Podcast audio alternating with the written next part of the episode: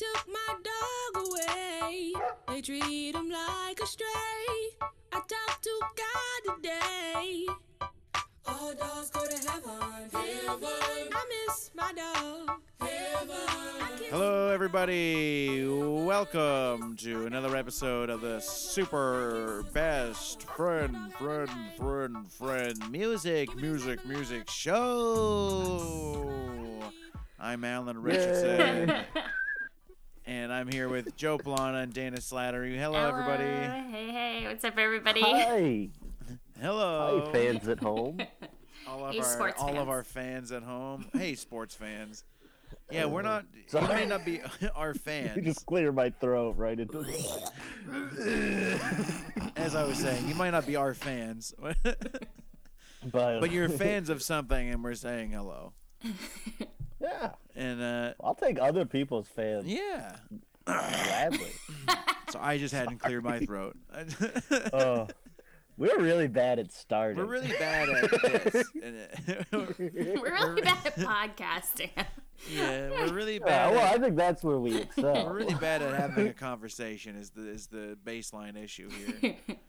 Uh, and what we do, if you've never seen this show, or well, you quite frankly, none of you ever seen this show. It's an audible. Uh, nope, that's not the word.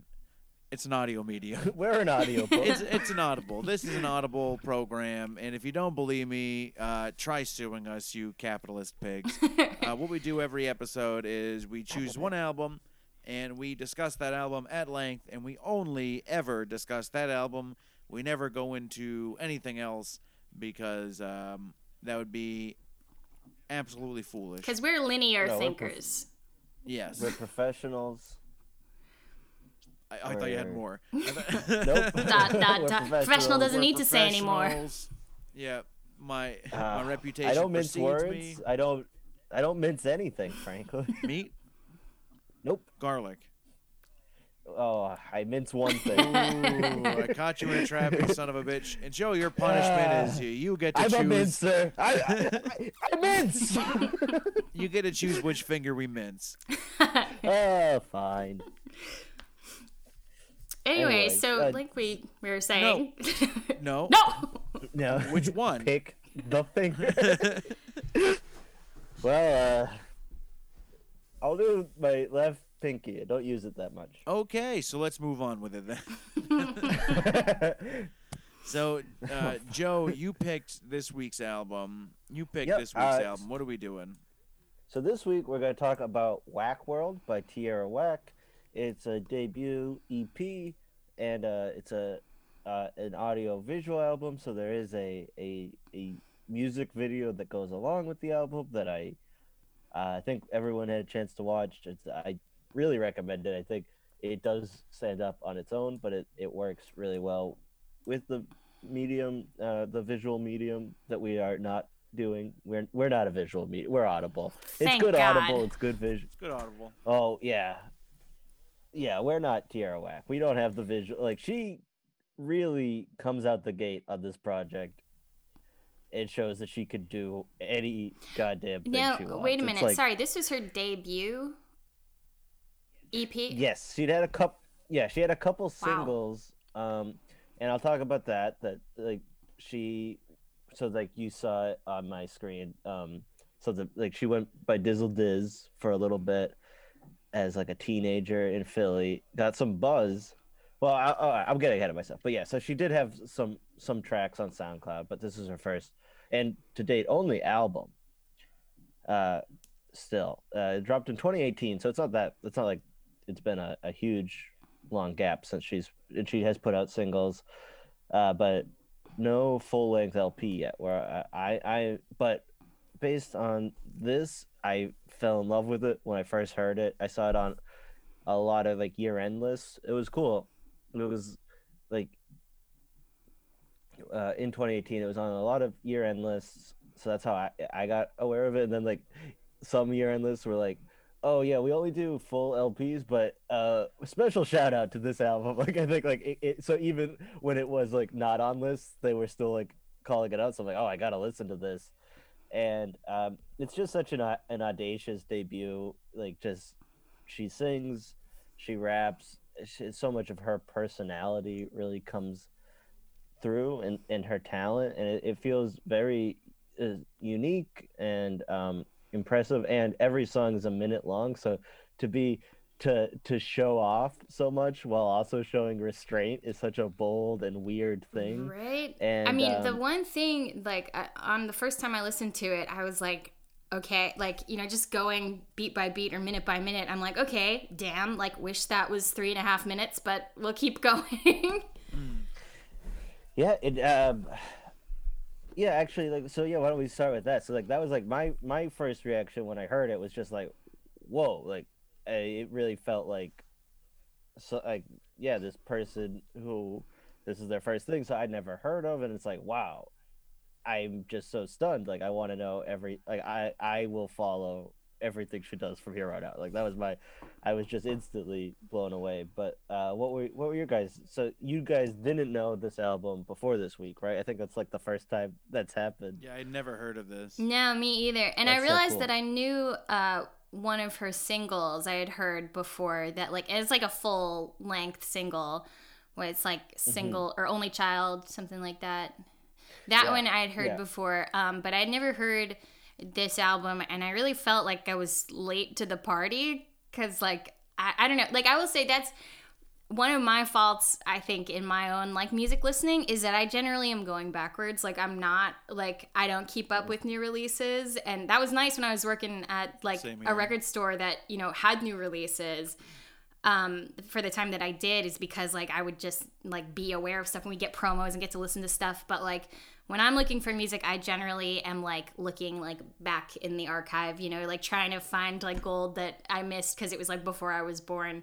But this is like it really it really blew my mind and I was like damn like I need to get my head out of the fucking record crates and like you know see like because it's so innovative and so cool and so interesting and like the video stuff that went along with it just really like whoa like that's special. It's it's very very cool And what about you, Alan? Yeah, I had never uh, heard of her at all before uh, you you had talked about her last week.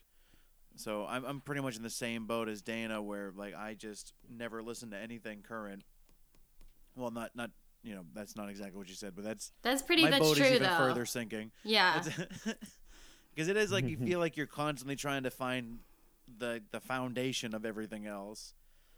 Yeah, you know so you never feel like you like i, I still feel like you're never you feel like you're never done looking through what already happened that you never kind of catch up to now well, that's kind of like the unfortunate nature, right? Just like statistically, most good music is old because music is old. Like, it's- Right. yeah like, there's a lot So, so there is just more old good music than there is new good music purely by numbers. So if you're like just trying to find everything, it's easy to get bogged right and it might also Right. have a lot to do with when like we were born which i'm guessing all of us are early 90s late 80s it's like the music that we kind of like came up on was like kind of dog shit in a lot of cases Yeah, well, yeah. and like we were start- Early 2000s were really bad for music. yeah i think I, I Or I'm mainstream oldest music, I should say. of They're- three of us i think. So i think like we all i think we're only a couple of years apart. I was born in 1992 mm-hmm. I'm 94. yeah. Oh. And i'm 1963 but but like we we were kind of like coming to age at the beginning of the internet yeah. where now it was like the first time where all of this music was accessible.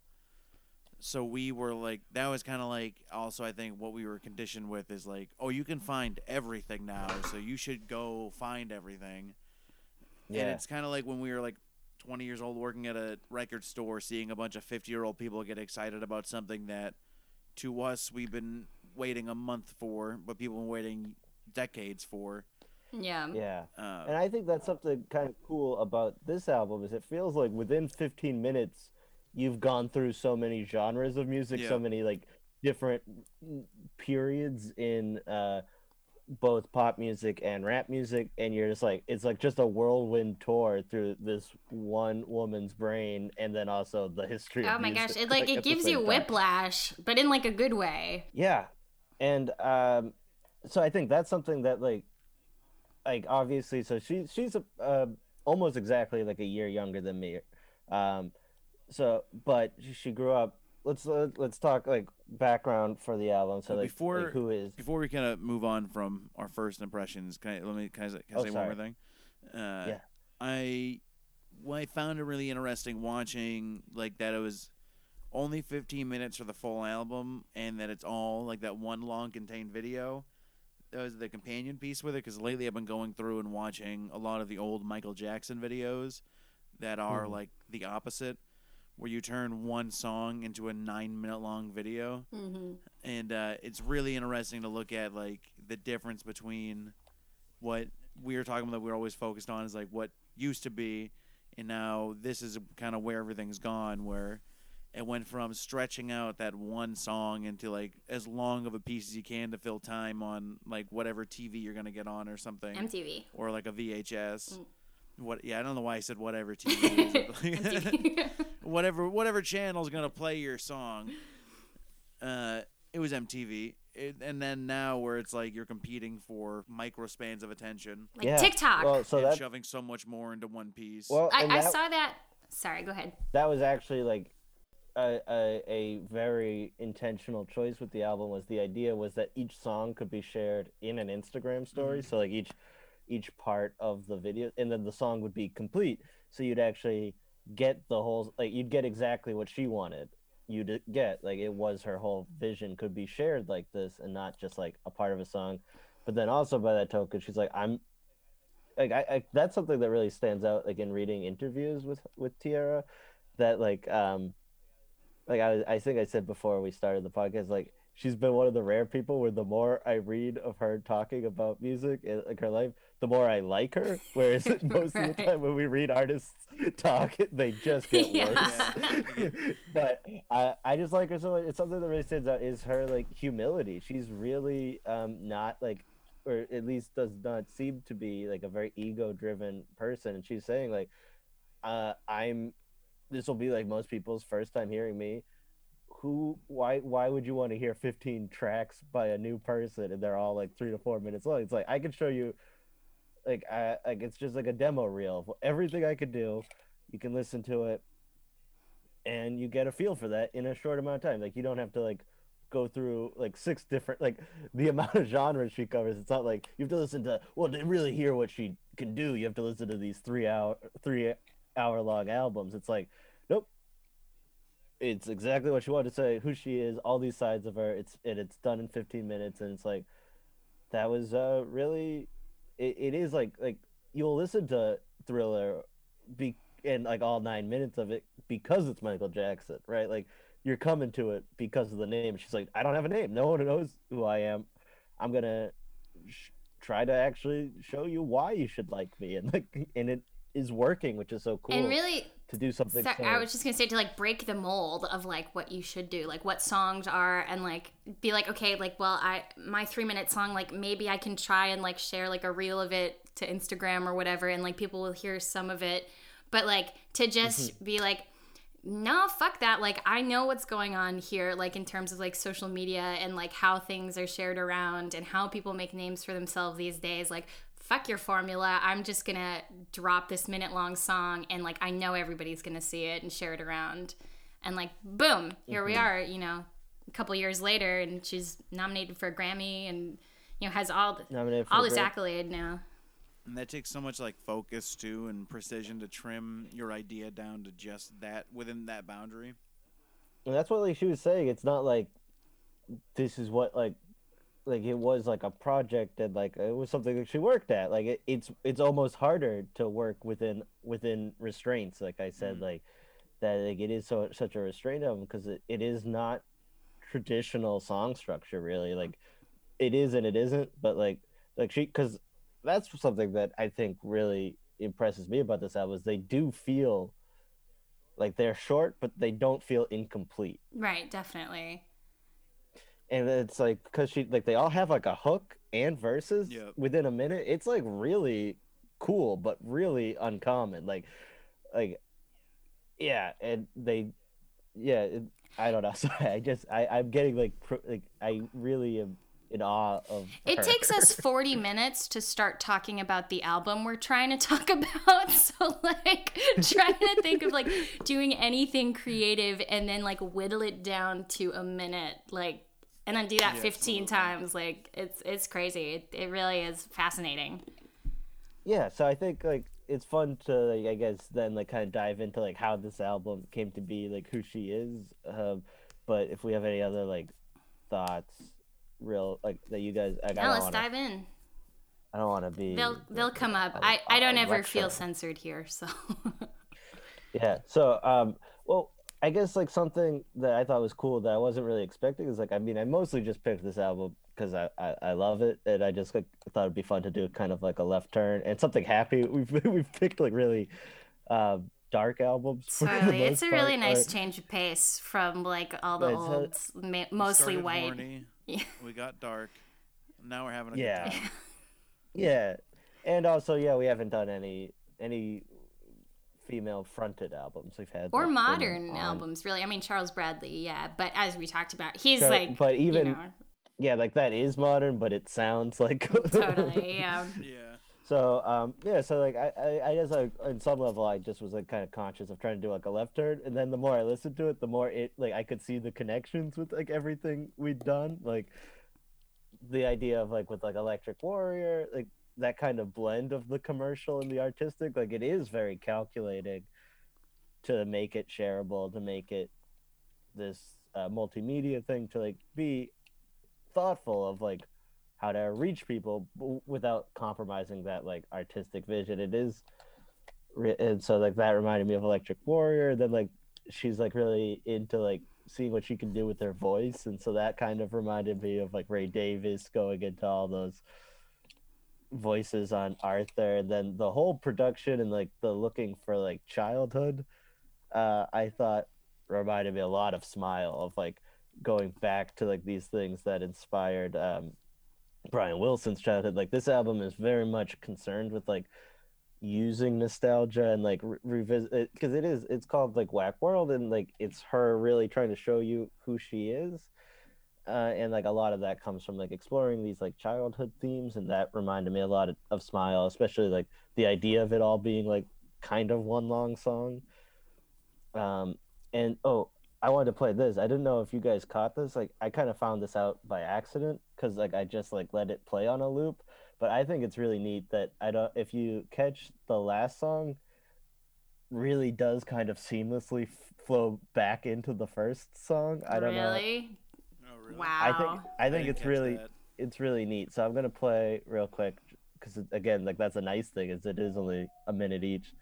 This is the last song, and then I'm gonna play it back into the first song. I was lost till I found my way. Uh, you can never say I love you too many times a day. I ain't had no GPS. When I was sick, ain't nobody go to CVS. They just wanna see me stressed. They don't wanna see me blessed. Thinking I took away what I work for. I know that I am worth. Oh, oh, oh, oh, oh.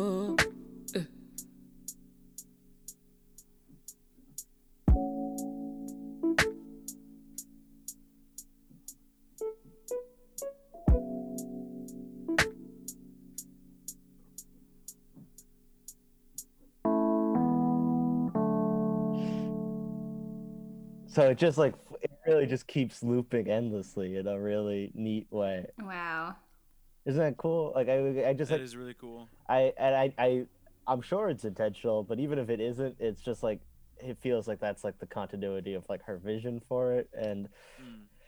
um, uh, but like so yeah, like that idea kind of of what Smile was supposed to be that like it could be all like one long thing. You can like you could like start it at any point. So like I could like all these like things that are like kind of I wasn't even expecting like all these connections to like pop up, and then, this is just an album I love. It- It's really cool to like see it. Yeah, And- I wasn't either because like you know it's just so different from the ones that we've we've talked about, and it's it's very different from stuff that you know. Like I said, I I don't really listen to a lot of new music, and like definitely not a lot of hip hop music either.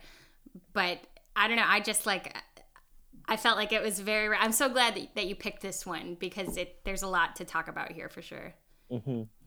And then what I was really not expecting was I, I kind of I when I picked it I thought it was going to be very like kind of like a left turn from Charles Bradley in that like he had such like late success and Man. she's so young and so I thought like oh you know like in my head I'm like well I I don't want there to like I want to champion this now while she's young. I don't want people like like someone like Charles like and, like that shouldn't happen that someone that talented is has to go through so much before they find success. So like I was very conscious of like um like being like yeah I I I because I felt a little bit nervous honestly of like I am the whitest guy in the world. I'm like I don't know if I'm like qualified to talk about this and maybe I'm not but at, at the end of the day it's just something I love so much that I just really wanted to share it but I didn't realize until like I was like reading about her life that she actually has like a kind of weird like parallels to Charles Bradley. Like it does seem like um like she you wouldn't guess from this like really like funny uh like bubbly personality that like she's had like a hard life and like worked her ass off to get to this point and she's only 25 now and it's like yeah so it, it almost did like just even solidify it more like yeah let, let let's celebrate this accomplishment. It's really cool and it's hard earned and it's it's um unique. It like does not sound like anything else. Um so yeah so uh she's 25 she was born in uh 95 uh born in philly and she had a single mom. So again like weird parallel to Char- charles that like one of her parents just like up and left and that like gets referenced on the album. Um but uh her mom though unlike charles's mom her mom it seems like the sweetest woman. And like she uh I, I think Tierra's got a uh, a couple younger siblings one or two. But her mom like they work they lived in like the projects of philly north philadelphia and she was uh, a nurse's assistant like kind of put herself through nursing school while raising all these kids and like just like whenever she had extra money her goal was always to like move her kids to like they kept like trying to get to like slightly nicer houses to get out of the projects and her mom was just really unselfish really supportive of her kids and like just uh and, and i found like a really just sweet quote because like Tierra is always like talking about how much she loves her mom and it's like it's just really sweet and she says like like someone asked her like like oh are you proud of what you've like accomplished now that this album's a success and you've got like a grammy and she's just like i'm most proud of making my mom happy really because she gave me life and she supported me so i want to be able to give back to her and it's just like Oh, yeah it's just like That's so again sweet. like yeah like the more interview like she only becomes cooler Tierra. um but um and then her mom also like introduced her to rap. It's just really she was like saying like she would like go to like the car wash with like her was like single mom and they'd just be like blasting like jay-z and biggie. Like she's like her mom she's like my mom likes really like gangster rap. And like so like that's how she first discovered that. And like when you hear um when you hear her like really rap like because the album is a mix of like rapping and singing. And she said that was like a very conscious thing that like she didn't want to be put in a box. She wanted to just do what kind of comes out of her when she hears the music and like whatever that would be she'd follow it like whatever impulse it would take. But like when she raps like she can rap. Like she like spits like uh, she really- definitely. she can rap like really fast and really intricately. And um you, so you can really hear that influence of like from like just a young age just like absorb and she's i think she described herself as that. She's like i'm just a sponge. Like i suck in everything. And she's like so you do get that that um that like real like almost old school like just about the rapping and like showing off like the the the intricacy of the and the speed of how she raps is so that's a lot from her her mom's influence. And then um growing up uh she this was something i talking about not feeling qualified. I did not really appreciate this element till i was reading uh, more about it that uh, a big really cool thing about Tierra finding success is uh, that, she, according to like some like hip hop like um, columns that I've been reading, like she's really basically uh, the first like really dark skinned woman to be championed in like mainstream hip hop since Missy Elliott. Like, and I had, you know, again, I'm not, I'm I'm learning. I'm not. Uh, I'm not an expert on things, but like I like then like going. We can back hear and, the fear in your voice to talk about it's this. really- Joel. It's really funny. but like I, I like like colorism wasn't something that I knew a lot about before like leaving my white home my very white hometown. So like to hear that like she really had like she talked about this in some interviews that um like she would be made fun of like she went to like a predominantly white school so then white kids would not be nice to her but then she'd be made fun of by like black kids because she had really dark skin and it's just like i it's something that you don't see in like mainstream media and i like it, it is a very um kind of uh, uh, uh insidious kind of layer to racism like that there's this colorism and like the black celebrities that are almost like allowed into like mainstream cross um uh like mainstream markets tended to be light skinned like that's who Yeah. white audiences are willing to embrace Yep. Yep. uh and so uh, I I, I want to be conscious like and like really celebrate her. Like I feel like this is something that um a lot of like the reviews will be like oh she's a great female rapper. It's like no she's just like a great rapper but then also by that token like I see like Missy Elliott get brought up a lot when talking about Tierra and uh I think Missy is a good comparison because again like she broke through color barriers of like like actually being like a, a dark skinned woman and then also because to be compared to Missy Elliott it it's not like female in that sense is like uh uh diminishing what you're accomplishing because Missy Elliott is simply one of the best rappers of all time. It's like she's just like actually uh so it's more like I think that it's so weird that we have these really talented female rappers, but we do like almost put them in a separate category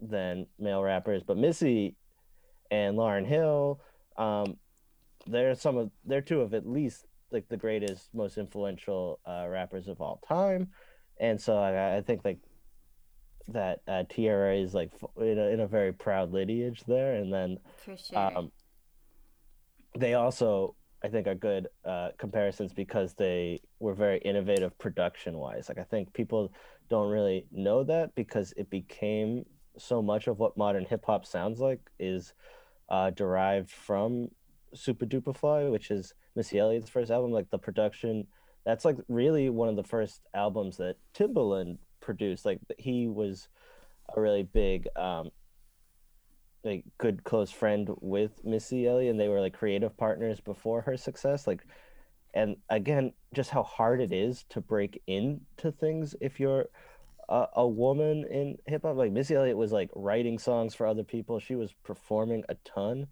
and um, then she does this album, and like then that Timbaland production basically becomes the sound of modern hip hop for like uh, like a, like a 10 year period like he produces Right. Justin Timberlake he produces and it is all from this so I, Can I just say I just want to add really quickly like we, we talked about you know how like the the fact that like uh like really dark skinned women like don't you know they aren't you said something like the audiences aren't or are less receptive to the white audiences but I think it's important to note that I I I feel like it's uh it's it's record company executives that think like she's too dark like our white audiences like won't get Oh. into it. Or like even like with a female rapper it's like ah like sh- she's a girl. Like ah, i don't think that like our our you know rap audience which like you would at the time when like hip hop was coming up was like mostly male and mostly black i'm sure but yeah definitely black but mostly male. Like record executives being like it could like let's not even try it. It won't. It won't translate we can't and and like same with you know being like a, a very dark skinned black woman It's being like, ah, she's that's too black, you know, for our for Yeah, our white audience, our white think dollars. Yeah, that's a good uh, point to make. That it is uh, these Someone wants to pull that sound clip. What's that? Oh no, just to have that separately Oh, of you saying she's too dark skinned for our white dollars. yeah, we're talking about our podcast that is just our white families. That's our Yeah. audience. Uh, I think the success of this album it does show that like these things that were thought of as like it, it, it is record companies deciding these things of like oh this is what people will accept and then really if it's a good song it works like for the most part like people will embrace things that are not what people expect. And Tierra does so many things that are so um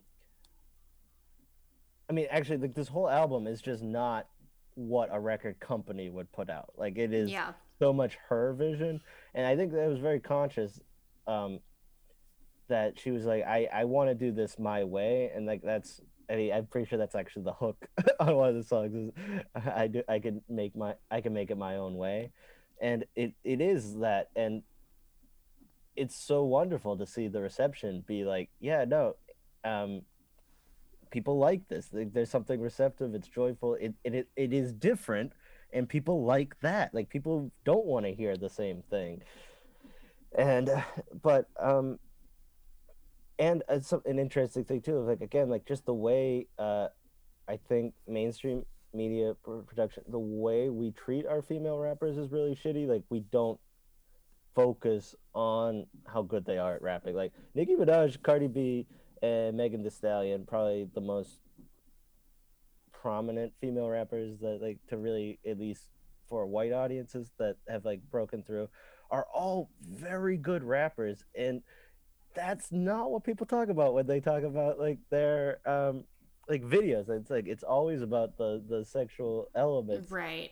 and like that's what becomes like the the the story around WAP. Like not that they actually are dropping really good punchlines, like that they're like they're good writers, they're good per- per- performers, they're good, but it becomes so much about uh gender politics it becomes about the issues of the white commentators not the actual talents of the black women and it's like if a man could rap that well, their success would be a lot higher. They wouldn't be focused on the looks to the same extent.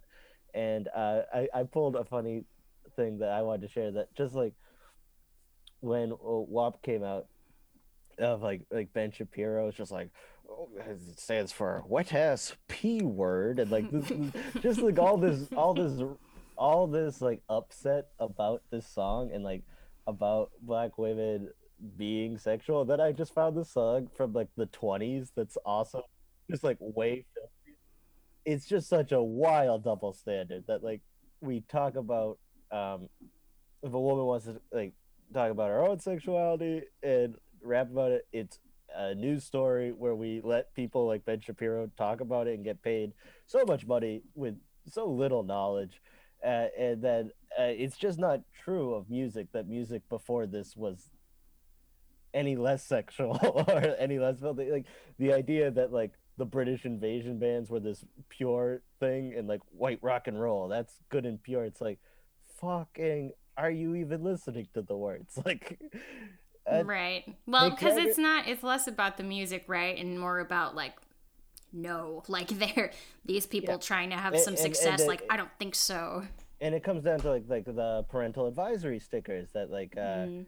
the Zappa because we always look for a Zappa connection. He fought against that. Like, it's so Matt Dipper. goofy that we didn't start parental advisory stickers until hip hop starts becoming commercially viable. It's incredibly racist because you'll never see a parental advisory sticker on Exile on Main Street, but they say fuck uh, three or four times. You don't see it on London Calling. They say fuck. Like it's like it's any any it, Joe Strummer says he who fucks nuns will later join the church. Like it's not just fucking, it's nun fucking, and that doesn't get a, a parental advisory sticker because we just let white men say whatever.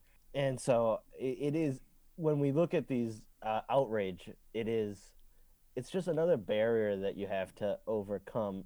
Like it's not enough to be talented. It's not enough to be more talented than um, other people. And so like for uh, oh, I wanted to play this real quick just because it's it's so funny that this is from the 20s and we act like music used to be more pure. I like to pet, Oh, and whatever. every evening we get set. I stroke it every chance I get. It's my girl's pussy.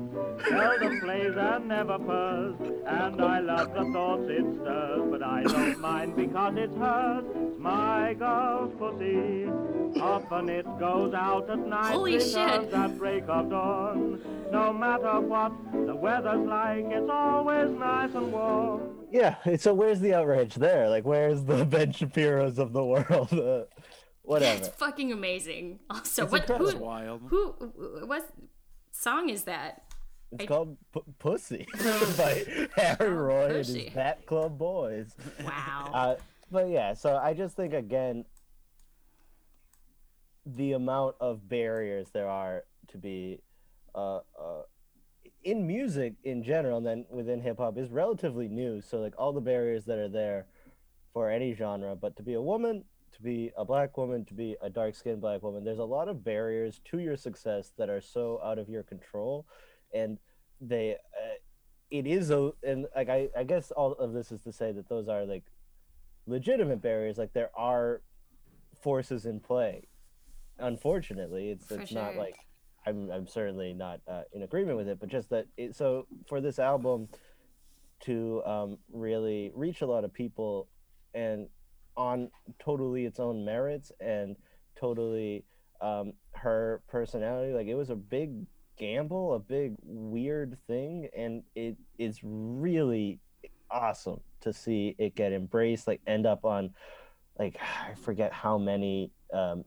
year end lists from like major magazines pitchfork it's like mostly in the top 10 albums of 2018 for like npr pitchfork exclaim noisy dazed it's number one on those two so it's like this is really just like Damn, that's pretty huge for NPR, like possibly the whitest organization I can imagine to be like, okay, Yeah. this slaps. Yeah, exactly. Like so, I I guess like I again like, I don't know that I am the most qualified person, but I wanted to just like take a moment in like it's a big part of her story that she's had to deal with this uh discrimination and Absolutely. And it's one of the first lines on the album, right? Is it not? It's like, uh, would have blown up overnight if I was white. right. Yeah. and she would have like look Yeah. at Taylor Swift's look like Taylor Swift is talented. I I don't want to knock her, but like when she started as like a teenager, those are songs clearly written by a teenager. They're good, but they are not deep songs. And then to go she did blow up overnight. Like she went from being and she has these like rabid loyal fans and she's not doing anything nearly as innovative as this album. It's good, but it's not new. It's just like a good country song and she blew the fuck up. And like that's just like that option is so rarely there for a young woman of color. Like it, it just and that's actually so this is a great transition. Is that did almost happen to Tierra? Is she did go viral as a teenager, and so that's like I wanted to share that. Is that this is like so funny. Um, so she's growing up in Philly and she's getting really into rap. Um, uh, she said that like her biggest influence really in like there's a track named after it is like Dr. Seuss. Like she's just loved rhyming and poetry since uh, she was a kid, and like this is also really cool is that she used to um, submit assignments, like just regular assignments, would always be in rhyming couplets. Like she she would just Wow. she just like has been and again like that support from her mom. Like her mom like went out and got her like composition notebooks, and she's like she started buying them in bulk just so she wouldn't have to keep going to the store because she kept filling these composition notebooks, and so she's like steadily through elementary middle school like really just writing all the time and then she was driving with her mom and she recognized uh, some people on the street were filming something for a hip hop blog that she recognized around Philly, and her mom's like, "Well, go rap for them." And her, she's like, "What?" She's like, "She's like, you're just as good as those guys. Go rap for them." So oh she's my god. she's 15. Her mom basically pushes her out of the car, and then she makes this clip. Uh, I'm gonna share now, and it's really cute if you have the visual.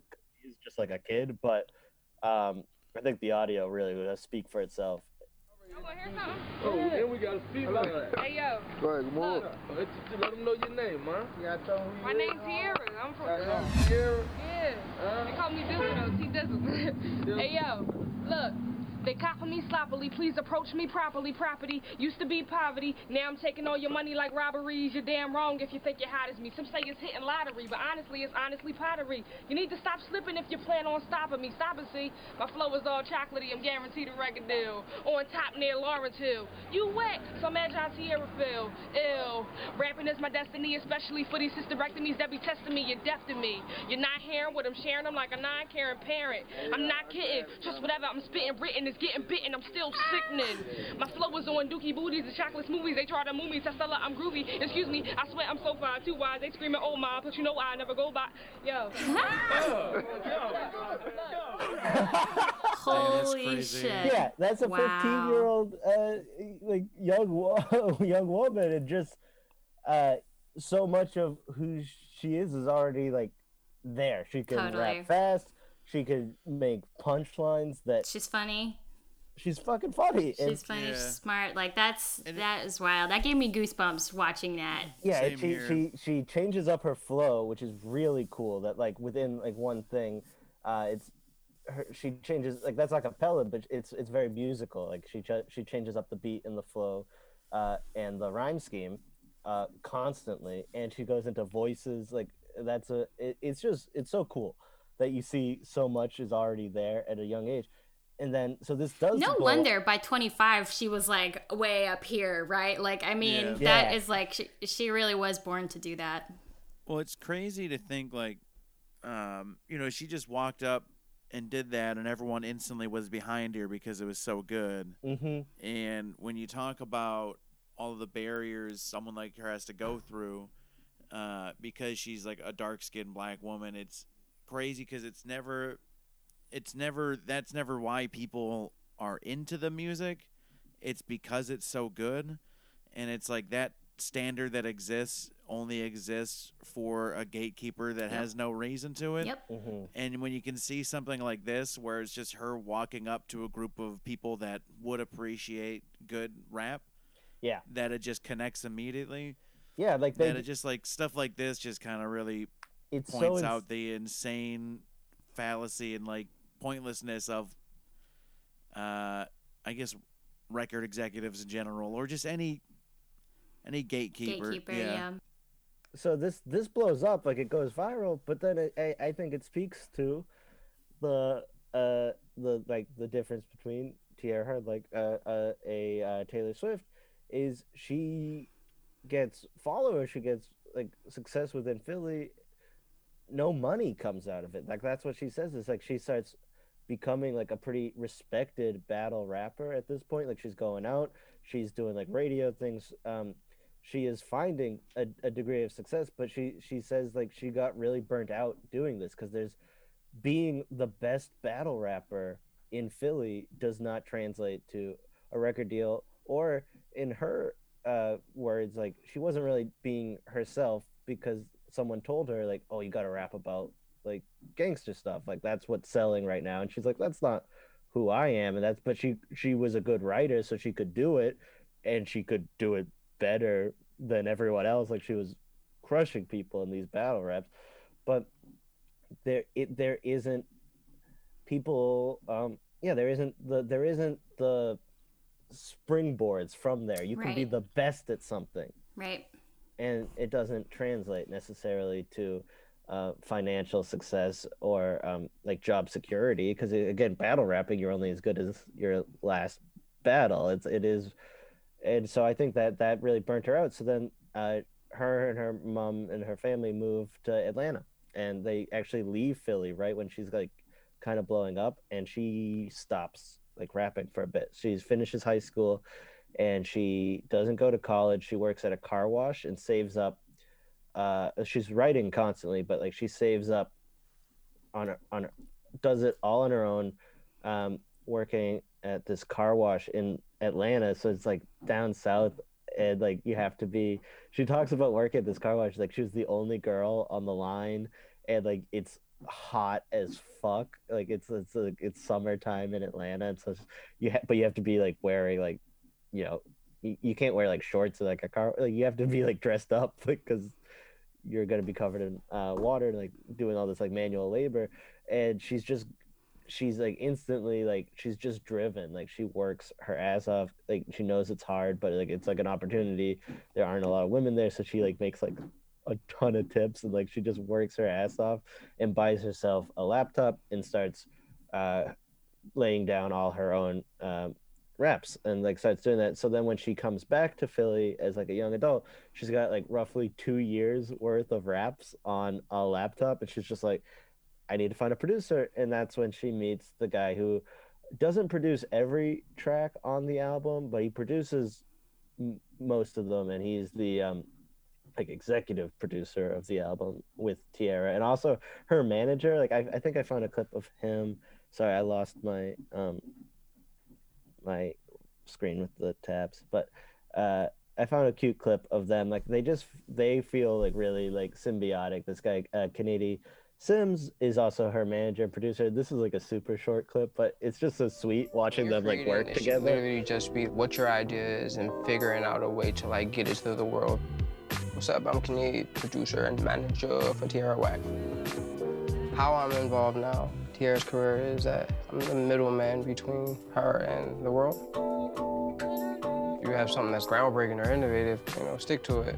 In order to like break through, you have to bear through to get to anything that's going to be great. Yeah, I just thought that was super cute. That it's like again, like the lack of ego. Like they know that they're talented, and they're just like, we're gonna do it our way, and they working together, and it's really sweet that they found each other and are on like such the same page. And uh, I like again, uh, not to diminish the actual, just like it's easy with someone like Tierra, I think, to be like, look at all this raw talent, but like I don't want to diminish like the hard work. So like when she moved back to Philly, she was homeless for like three months, just grinding, uh, moving from couch to couch. She had all this like rap that she'd worked on in Atlanta, and uh, then she like it, you know it worked out. She found this guy who would would make beats for her that like she liked, and then like they have this really fruitful partnership that I believe is still going. Like she's really effusive of him, and um, it's just really sweet to like have found like a partner in crime basically like just someone who's really on the same page and it's really cool like listening to when they decided like they produced some stuff like a few singles before under her own name not under dizzle diz on her on soundcloud and so they were getting some buzz at least within philly she was still working a day job when she dropped this album which is really uh, again It's wild to think yeah. about. You know, a lot of the interviews that I that I watched with her, like in to get ready to talk about this, it was like people are like, "So, like, you're kind of a big deal now," and she's like, "Isn't that crazy? Like, isn't that wild? like, I can't believe it. Like, but yeah, Yeah, yeah. She's like, I think at one point, like, one of my favorite things. She's like, yeah, people have to remind me that I did a song with Beyonce. Like, it didn't feel, like, it just like felt like a dream, and like, and she's just like a really hard worker, and, uh, and like again, so much raw talent, but also like, uh, she's got that drive. Like, like, yeah, it's it's a She really earned it. deserved success. she yeah. earned it totally." Yeah, absolutely. and but it's great that like they found each other her this uh producer Canadian Sims and she, what something I really liked about the production I think we normally like start with this but I, I kind of wanted to build up to like this like because I think her story is really cool and really inspirational um but like I liked that what like they would do is he would fiddle around with a beat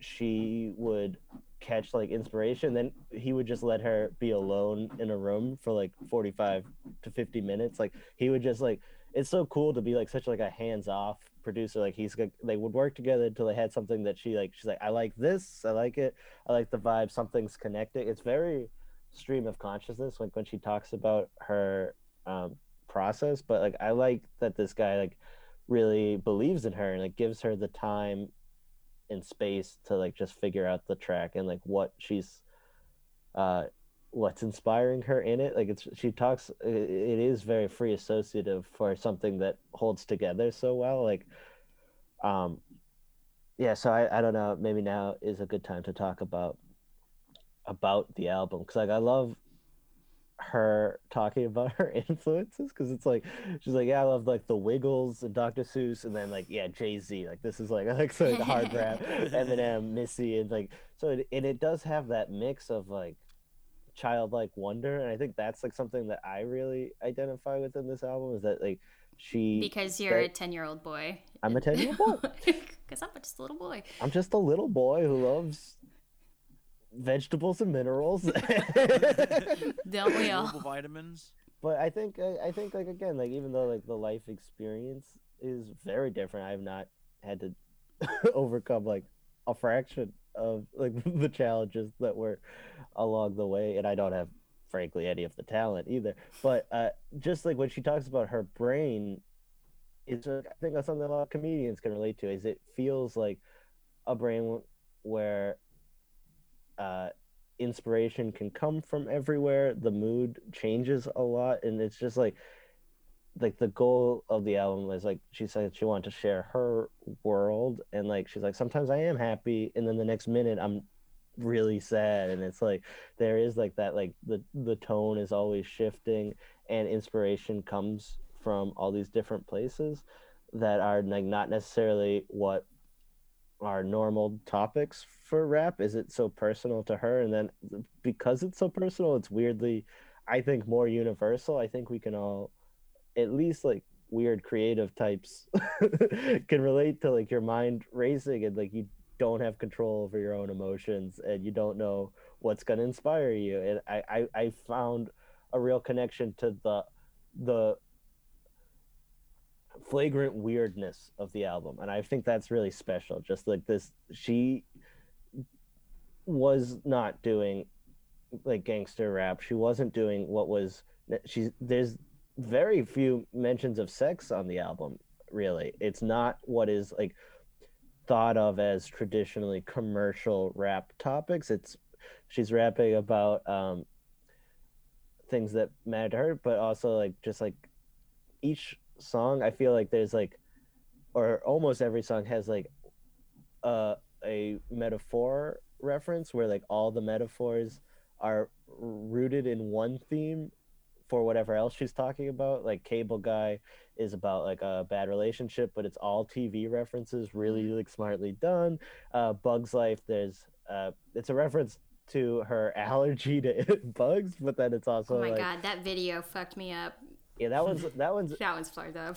that was fucked up. And it's also like again, like the idea of like this is so personal, but like that kind of humility. You don't actually see her real face till the third track in the video. It's it's very artistically uh, bold. She's really taking risks for, um, and it's it's so cool. It's like it this is so not a normal debut album, and I, I love it so much more for that. But like yeah, and I think that's like really cool writing that like there is this like theme for each song, and that tends to be where her like similes and metaphors come off that theme and then it's actually about another thing um so pet cemetery the i miss my dog that's about her friend was a fellow uh and she references she does say him by name in a, a different track but her friend like Haliquo uh, was another rapper in philly who died like unexpectedly and like that's a big thing that kind of hangs over the album but she dresses things up in metaphors like there's like she's like yeah like what like what it feels very like what what can I do off this theme of TV? What can I like? It's uh, board games, uh, is one like whole song on it. Um, That was But, one of uh, my favorites, I think. I love Yeah. Silly Sam. I think is maybe my favorite because it's got such a, a an old school like doo wop beat to it, which again like that like going through, uh, different genres and like different like moments in history and I think there's also like a little bit of Lauryn Hill in there because like Lauryn Hill's a great song "Doo Wop," that thing, and then like so there's like it is like there's like all these fun connections throughout history, and like that she's like playing with that, and then being totally herself, and so it's it's so cool that like anything randomly can become a whole song and a whole part of this world, and it feels so organic and so fucking cool. Uh, so I, I just love that and i love like watching I, I love that like she's like invited us to see how her brain works like that's so exciting to me and it it, it is just really cool uh, she says, uh, I, I'm sorry, I forgot that I wasn't sharing the screen.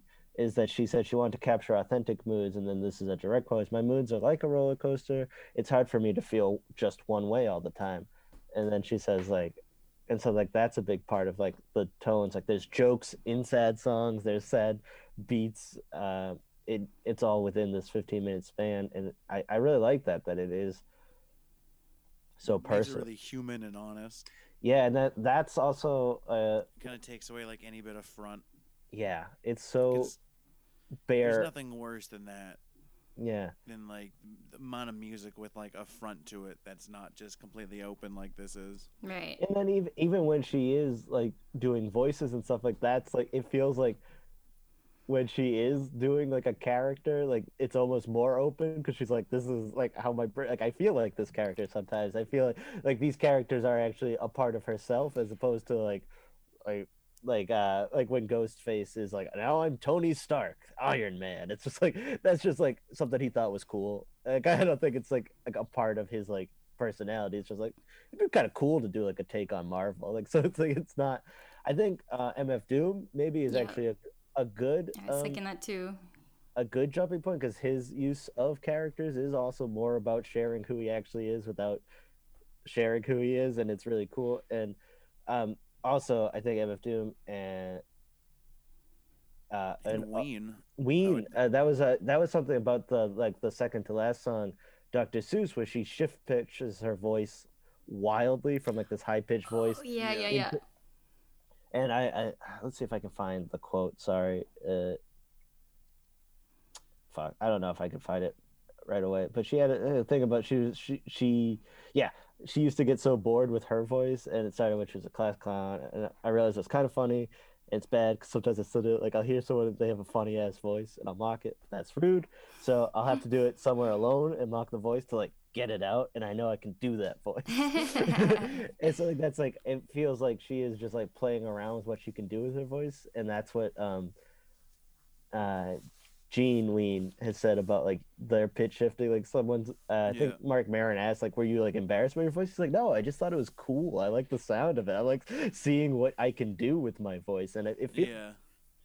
again like so playful like this like it feels like you're really seeing the side of her even though it's like actively obscuring her voice it's like more authentic. I mean, it's the same reason we, you know, you watch a movie or read a fiction book. It's like just seeing something real play out in a character is almost easier to relate to. yeah Yeah, and in her case, I feel like it's like, you know, it's it's it's mask on because like I'm doing a voice, I'm doing a character or whatever, but it's really more mask off because like if you're, you know, dropping this debut album and you're like i'm sure you know people were like ah you gotta like find your thing and then give people that thing when like that probably is in a lot of cases how you find success but like that's not what she was interested in. She well not to say that's not all, something she wasn't interested in but it's like that it was more important for her to like get out like her creative side like all of these different facets of like her uh, creative personality.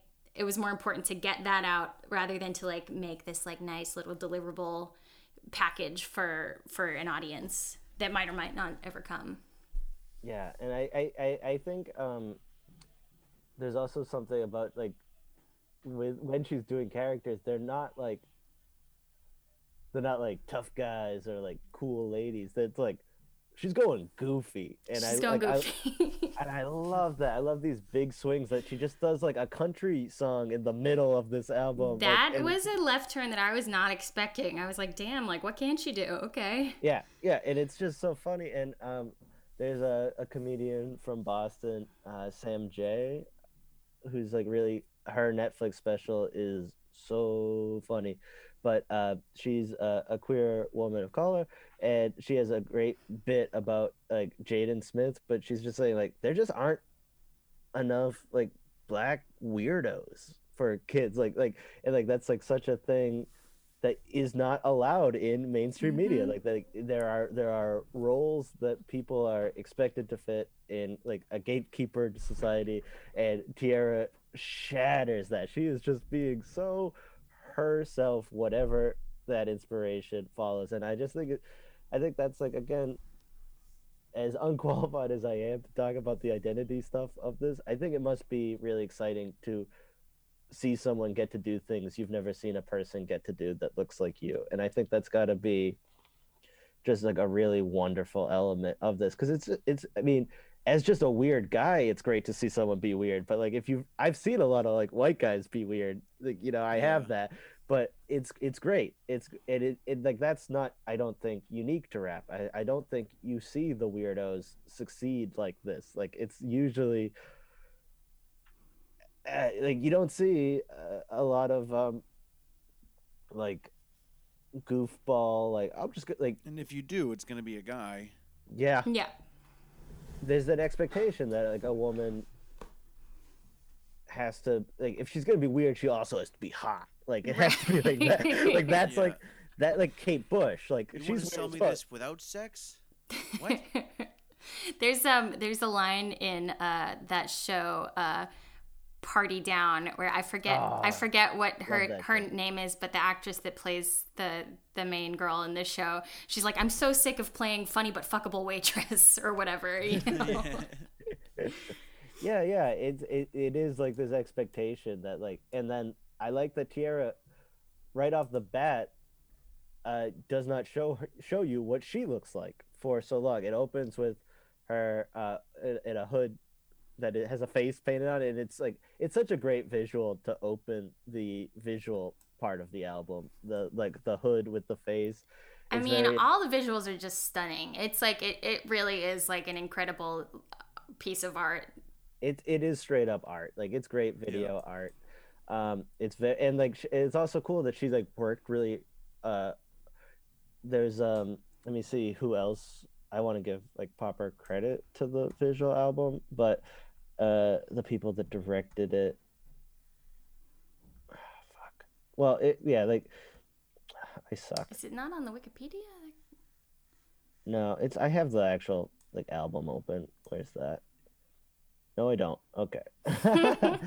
um, but yeah, so like, but like, like, so like, there were there were like other directors and like cinematographers, but she worked really closely with them.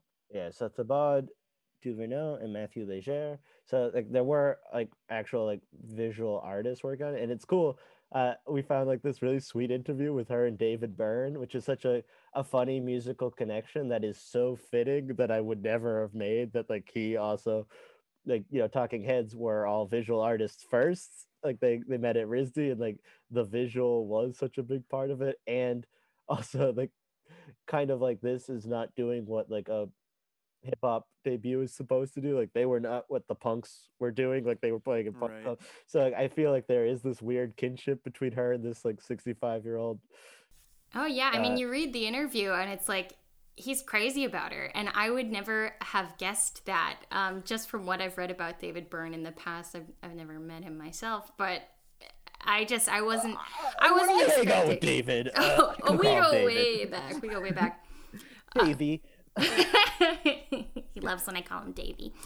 Um, d- just the fact that he was like so like inspired by her and not like I mean it's David Byrne, you know, he's like he's kind of like a whole nother level to like old white guys Creativity. who love Oh, mu- who love music and um, even the the Rolling Stone interviewer in that interview is like David like what can you tell Tierra about being successful and he's like was- uh, I don't think I need to tell her anything about being successful I think she's got it you know That was a wild part of the interview. Yeah. The when the inter- when the Rolling Stone person would pipe in, it could be like, "Well, you are the most useless person in the room." Yeah. sure But uh, what did, he asked another like just dumb question. dumbass dumb shit question I mean, some we, we, dumbass, we've, dumb shit we dug on question. Rolling Stone a lot. No, I, I think I I think we took most of that out of that episode. just personally Oh, in our own lives we though hated yeah. Oh yeah, but um, it's uh, yeah. But he asks her at one point if she was a visual artist at, at any point, and it's really interesting that she wasn't. But like the visuals, she's got such a cool eye. Like whenever she performs, her outfits are really interesting, and like everything builds into the like the the the whole entertainment package. I don't know. There's got to be a better phrasing than what I just said, but uh, but it is it is so thoughtful. She is really thoughtful with the visuals, and she works really hard to design that. And she says like that it's almost hard for her to finish a song unless she has a visual in her head, and so it makes sense uh, in a way that it is so good. But it's it's it's also just crazy that she's kind of like an autodidact in that field. That it's just like her natural like eye for things, and I I found like like some funny interviews where she talks about like what clothes she likes and she's like yeah yeah like that she just has always liked weird stuff and like she was always a bit of a tomboy and that's even what that song uh hungry hippos is about i uh that's the like sh- he likes my diamonds and pro- about like how she's always such a tomboy that she ends up like dressing the guy because like her clothes look like that, like that she's like got his style down more it's just like a really funny song and uh uh but uh she was saying that like when like other girls would be like they like they like in the interview they go to like a thrift store it's like other girls would be like oh i look at this like oh i like these shoes and she's like yeah i like the one with the wheels on them like and it's just like, That's fucking sick. Can wheel and, around and now these. and it's just funny that like now people are like we love your visuals we love your style and it's like probably something that she was teased about for like most of her life like dressing like weird and like liking all this weird shit and uh it, it it's it's really um something kind of special that like everything comes together i think in this in this film um that goes with it. Like she really but again like uh like the first two tracks are not you don't really see her face for so long. So it's such a it is such like a an a commercial move. Like she's not showing how like sexy she can be. She's just like i want you to view me as an artist like first. It is like look at the colors look at the theme look at the listen to the words and like yeah. and by like kind of establishing that like dream logic right off the bat with this hood that has her face painted on it you're like oh this is like a weird cartoon world. And now you're almost like off the bat you're like okay anything is gonna happen. Like it, it has like a dream logic that like each line is referencing a nail but clearly that's like way too many fingers like like, like, like the, so it is so funny like to establish the dream logic right away Here, can we can we listen to this since we have Sure. 50 seconds left in it?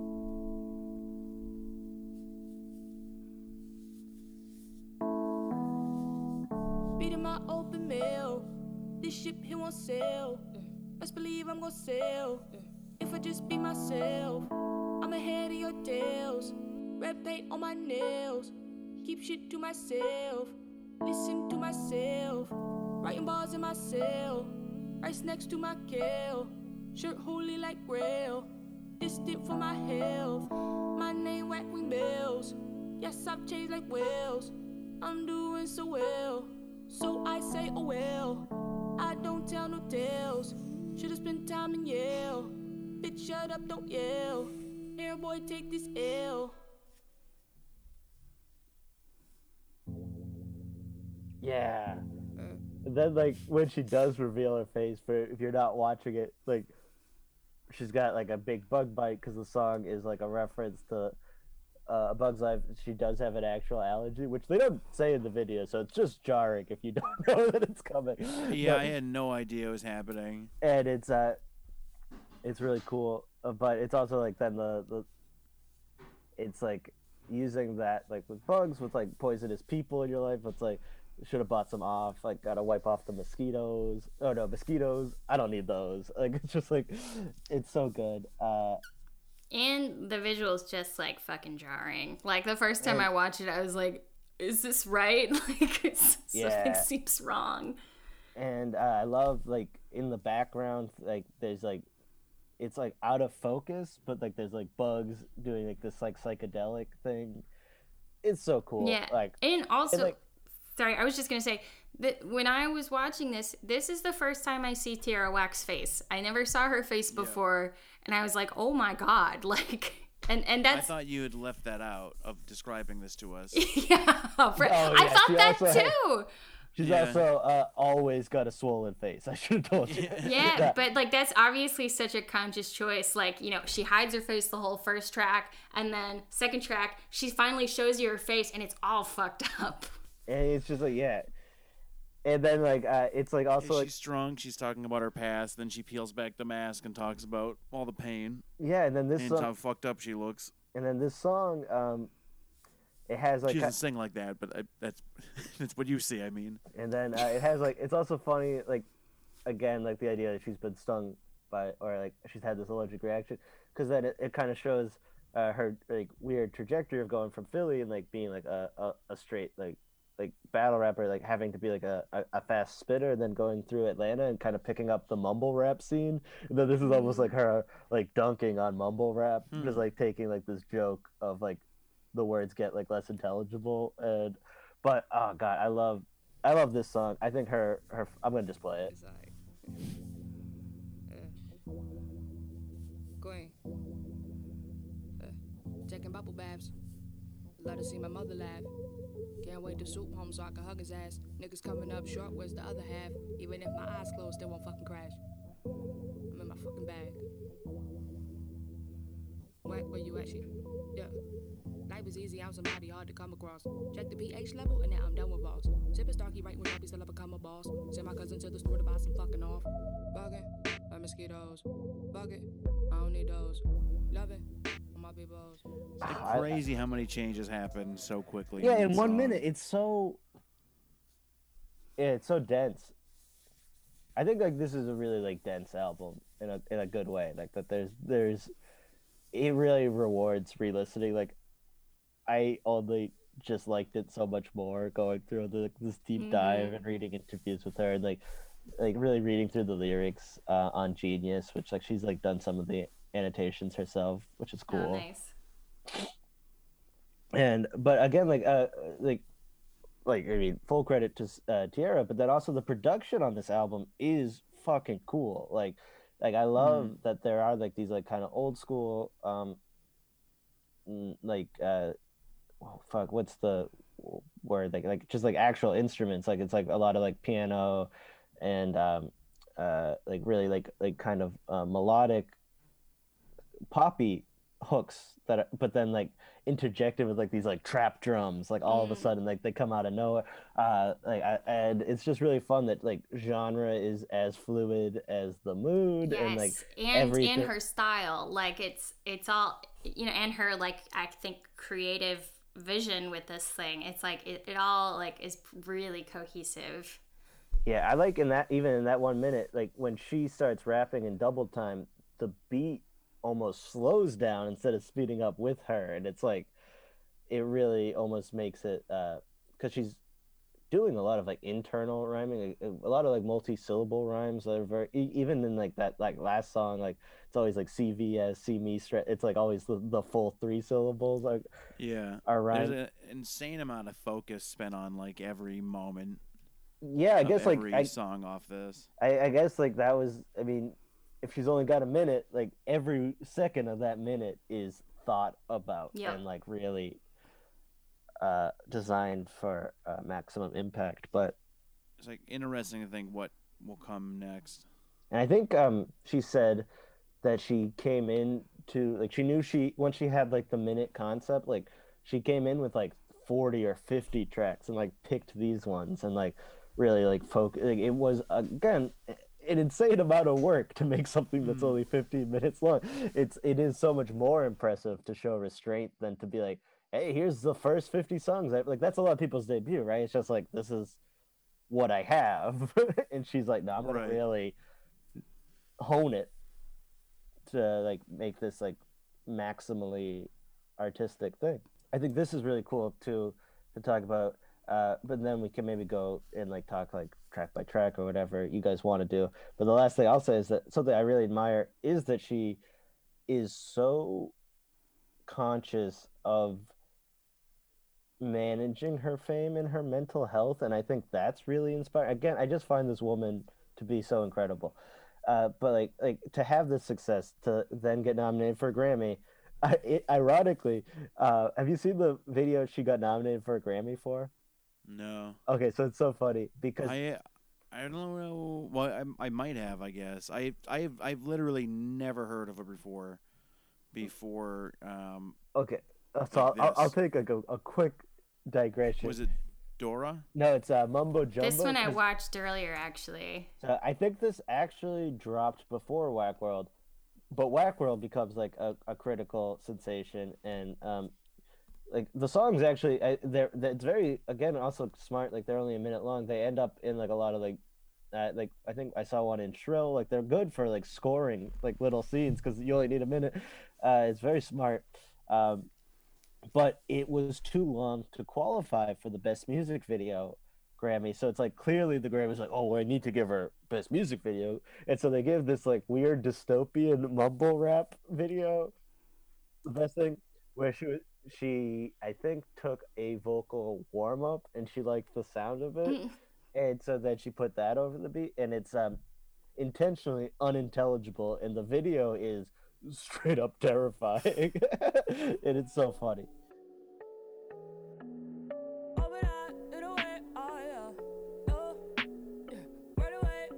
But either way, you could just like see it's like really like Yeah, it, just weird. And, Super weird. It- you know, it's funny if you turn on closed captions for it, you can see the lyrics, but it's there's right. It's where it's like one one time I got stabbed in a shootout backwards, that's oh that's so funny. but I don't know if that's what she's really saying. Yeah, I mean these definitely don't line up, so I'm guessing she just She just wrote th- this or whatever. things. Yeah. As like a fun Easter egg because like at least um oh yeah, especially after. Well, I mean, with this line is just stuff like, people think I'm an extrovert, but actually I'm an introvert. yeah like there's no- it But I'm actually um, introvert. phonetically it's it can't possibly be Right. the actual uh but it's that's really fun and again she's just so clever and like always playing around with expectations uh but i love that this becomes the thing that she gets nominated for a grammy for and it's like super uh dystopian if i can skip ahead it gets like violent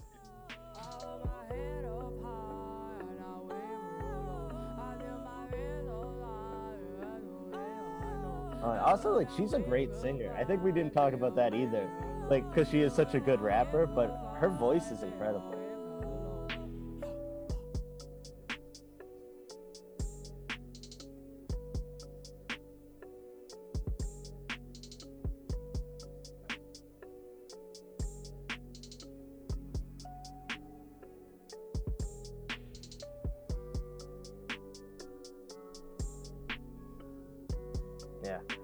Fucking wild, huh?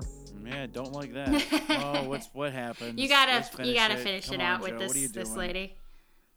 Oh, sorry. What are you Uh, just put your mouse everywhere but the play button? You're killing me.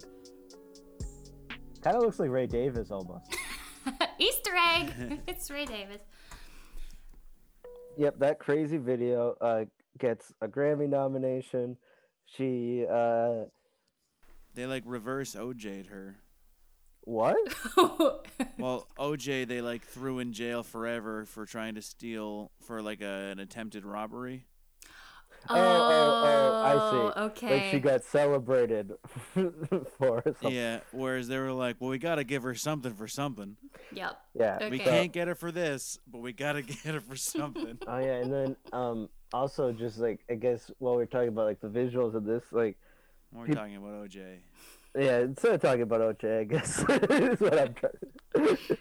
that uh like if people have called like this video and Wild World like part of like an Afro surrealist movement, which is really cool. Like like Get Out and uh, Atlanta and um like I don't know if you've seen anything, but uh Terrence Nance who did like uh, Random Acts of Flyness, just like this idea of like a lot of like uh contemporary black art is kind of embracing surrealism because it's like almost more reflective of like living in society like living in america can be so surreal to have all this joy mixed with all this uh nightmarish imagery and so it's really um, Interesting. Did you guys see that movie?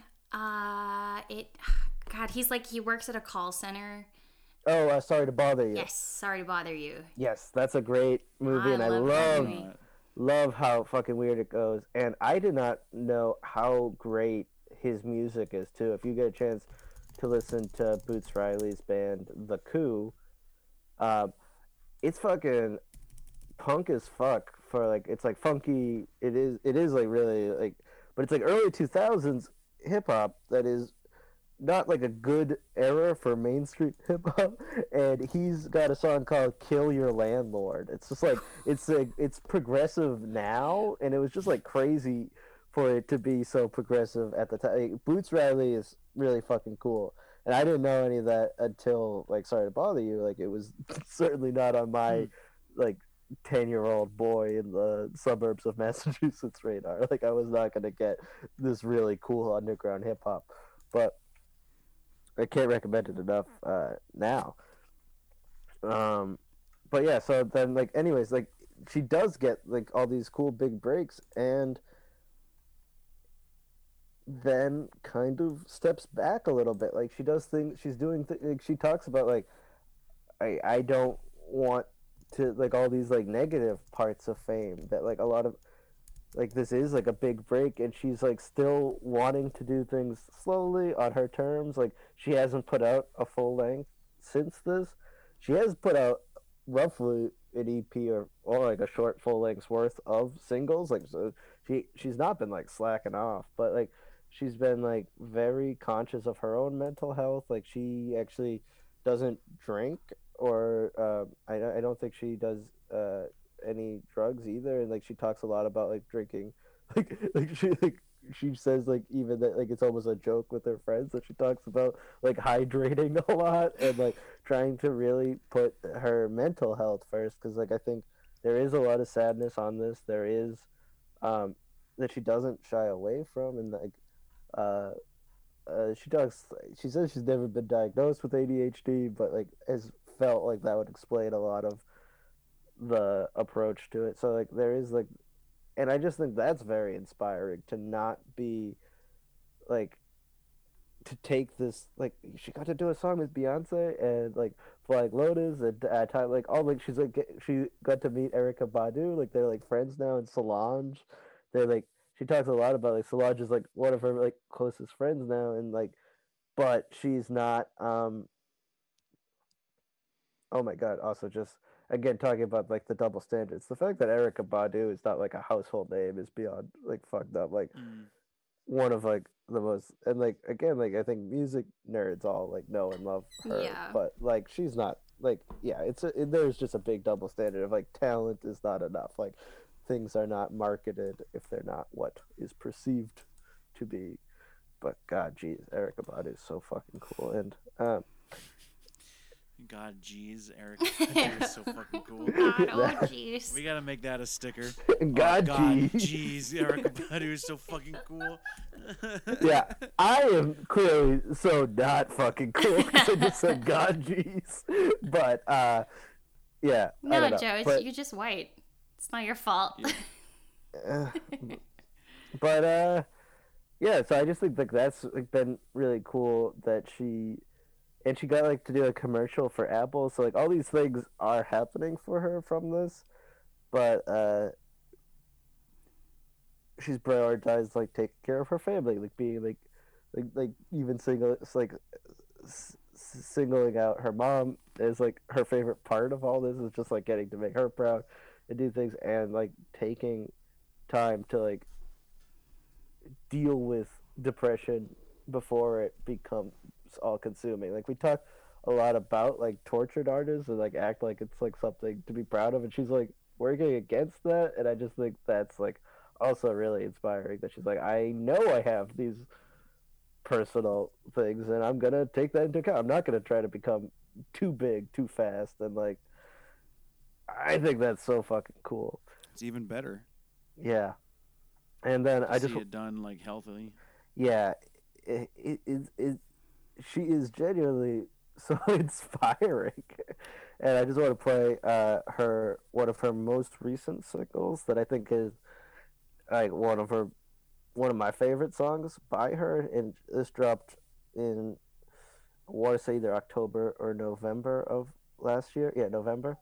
Uh, so just to, like show that like you know, uh, cert, like Rap World was no fluke. She's still crushing it, and uh, then this song also kind of uh, deals with that idea of like what we've talked about of like themes of like just trying to be seen as a person, a whole person, and like avoid those like traps of becoming successful. You got to be the one people looking up to. Yeah, to reach the sun, but got me stuck to my shoes. Yeah, you got to be the one the people looking up to. Yeah, I tried to reach the sun, but got me stuck to my shoes. I'm only human. I'm not perfect, just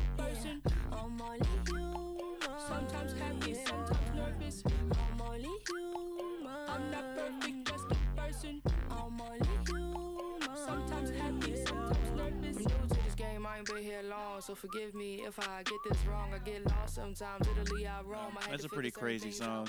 Isn't that awesome? Yeah, that's like wildly. Uh, I like it's like honest and introspective and like just very humble. Yeah, I I I mean, I just I just think she's one of the most uh exciting, interesting, inspiring artists out right now and I was really happy to get to share this with you guys. Yeah. Yeah, thank Is you it- so I'm much. you- I'm so happy you did. I never would have For found this real. without without you, babe. No, is there is there anything oh sorry this is unrelated but i just like this also just captures her i i loved this from a um uh an interview like she was like about to do a show in london and they're like oh like in the show before she came out uh word searches were handed out before the gig began and then she came out wearing a white hoodie covered in letters and member of the audience members of the audience were given uh, were invited on stage and given marker pens to find words after being spun around so that they're dizzy. like, like, like they would have to find the words on her. That 'cause sounds she was like fun. wearing. Yeah, It's she's so just fun. she's just it says like to be a Tierra Whack fan is to engage in silliness and fun while also luxurious luxuriating in some genuinely stone cold bars. I just think that's really accurate. That like Yeah, that definitely sounds like what it looks like. and like all that positivity, kind of like what we talked about with uh, Charles, like could be read as being young and naive, but it's in fact actually super intentional and like a way of uh, fighting back against all the things that would want to destroy that positivity. Like she Yeah. says that she talks a lot about like the adult world being a trap. She's like, people want you to grow up, and I'm just not into it. Like uh, that's like there's so many themes of like childhood in this. It's just like not losing that sense of wonder in the world and like possibility and like doing things in a silly way. So That's really Well, Really especially like this single, Peppers and Onions, seems like just about the whole dehumanization of celebrity, mhm. Yep. and like this is kind of like just in response to her new fame of being like, I don't know, thank you. yeah. I'm It's, still just gonna do whatever, and like, cause the the chorus keeps repeating, "What is you got to be the one everyone looks up to." hmm Yeah, like there's a lot of pressure, and like, but she's that's Because what's of like important. what you're saying, that it's so unusual for, like you know, a very dark skinned black woman to do all this and be this like this young and this successful at all, and now to have that kind of pressure put on her for that community. and like she's very uh, conscientious about it. I think it's so cool, like to be so open, and again, like to lead uh, with positivity. It was like one of the uh, interviews I read, like talked about like that was like a real conscious choice she was making. And also just to be so like open and honest because like I'm sure like you know this is the last thing she like has released singles since the album came out but mm-hmm. like I don't know about you guys but like when I was done listening to this album I'm like okay like where's the rest of it you know like where what else you got? Mm. And like and i'm sure that's something that you know artists that have like really successful debuts have to deal with often which is like oh god like i got him and now i have to like you know keep keep putting stuff out Yeah. if i want to keep them but like for her to be like listen like i need like my space to like you know be Right. this artist. Like you don't get that from me. And it goes back to that weird perception from gatekeepers of like, you need the one-two now. Yeah. Yeah. Give them the Give one-two. the one, the old one-two punch. And I wonder, I think she toured with Lauryn Hill, and so this is pure speculation, but I'm sure that's got to be, uh, in some ways, like an inspiration and a, then a cautionary tale of Lauryn Hill has this debut album that is a, a straight up one of the greatest albums of all time, but then the pressure after that really destroyed her mental health. There was lawsuits, uh, and like there just hasn't been that follow up, and I wonder if getting to meet the, like an idol, but then also to see the dark side of what the world did to your idol. Yeah. it, almost because of her talent. Like it's just it's, it's so backwards. So like I think like having that be like a really close connection for Tierra uh, uh, has got to be at least even subconsciously part of the like impulse to like it, like her first album the next one's going to be on her terms and I, I think that's it's it's it's rare that any artist is get allowed to do things on their own terms Yeah. uh, but the fact that she did something totally unique and then found success with it, eh, it's it's exciting then that hopefully she will get that chance, and then hopefully the door is open for more people to get to do that. Yeah, I mean, she's definitely breaking down some doors for sure. Like, you know, I've never seen anything anything like uh, you know a 15 one minute song album as a debut, and then to have it go so well and just be so so good and like really just kind of change the game for like what how you need to do things and what you need to make if you're gonna make it. Yeah, and I think like like Alan said earlier, it does just kind of expose the silliness of the like once it's broken, you're like, oh, we don't need to fix the gatekeeping. like once you see it shattered, you're like, oh, that was so stupid. that we told people they had to do things a certain way. Yeah. And to see her like do that but then just keep going off and doing whatever.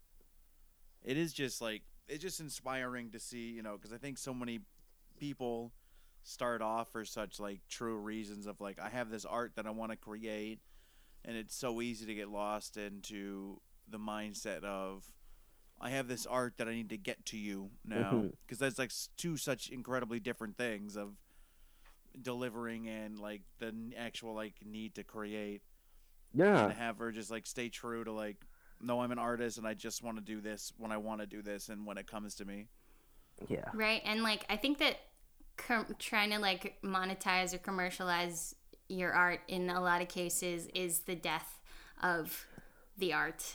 Right, like that there's a version of like if this was not done by such a thoughtful artist, like the idea of this like the like marketing gimmick if this had been so studio driven, the idea of oh we need 15 one minute songs, they got to be catchy, they got to be jingles like look at uh, you know YouTube YouTube stars that get movies yeah, movies like that that's like the flip you side. know? Right. They're all That- amazing. That's that version of that. Yeah. I like Fred. I want more Fred. Give me a squeaky voice twink. I need it. it's what America wants. Why is his voice so high? it's kooky. Okay, I'm curious now. We need to to dive right in uh, to the degrees from Frank Zappa. Oh, d- d- uh, uh, before before we move off this album. oh yeah. Sorry. Do you have any to- tracks? Can we listen to Pet Cemetery? Yeah. Oh yes, yes, Because that that was probably my favorite. yeah. Cut that business about me trying to move to Frank Zappa. Cut the business of me moving away from it. Quite frankly, that's then- the dangerous one. Also, how I, no I, one can know that ever happened. I think this is a classic, uh, a funny like just like her oh, brain. oh, and the song before this was so. I mean, they're all so good. But I love the idea of the doing this song where like the chorus is a dog and then all the animals in the videos are cats. It's, she's so funny. Joe, I like that we end every episode with you laying down.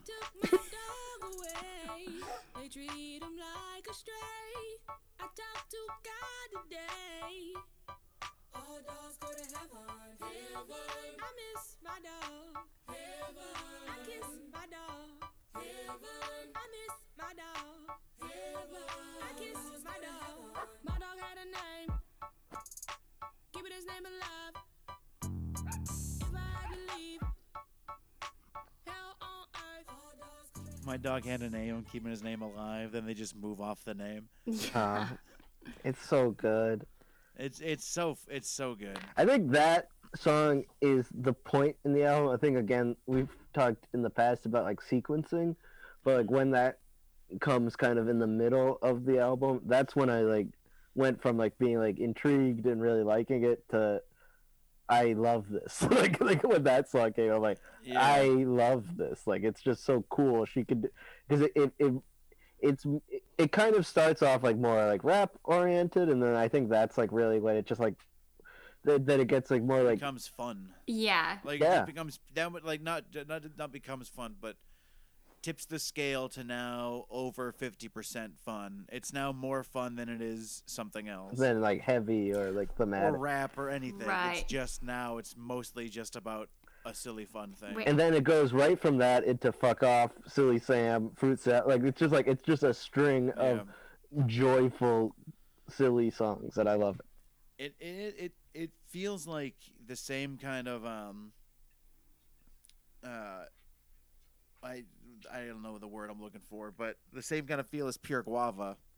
Yeah. I mean, but done like much more intelligently and with much more like restraint and just I guess just intelligence in general than Pure Guava was made with because Pure Guava is made with like no precision, no uh, control or discipline. It's just insanity. And a lot of cocaine. right? And and and, and so much And more. and more. Yeah. uh, but it's like this. But somehow that album flows from going between.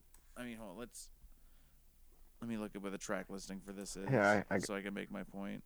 uh, right. You can't see my. sc- You only see like the one screen. I only see the one screen, but that it goes from push little daisies to the going gets tough to reggae junkie Jew to I play it off legit to pumping for the man to Sarah. It somehow all flows together, even though it sounds like none of it should ever be with each other. Uh, and Whack World does that, It but in such a more incredible and just like I don't know, just truly like genius way. yeah. Yeah. Was there any other tracks you wanted to hear before? I think we should uh, listen to that one where she does the like country twang with her voice there. I just yeah, I love that she can. Yeah. And I love this video. The It's like, video uh, is so great. like a clockwork orangey. Well, honey, I've been so sick, so sad. Whenever I'm happy, it makes you mad. I hope your ass breaks out in a rash. You remind me of my deadbeat dad. Fuck off. Go away. This sounds like Ween.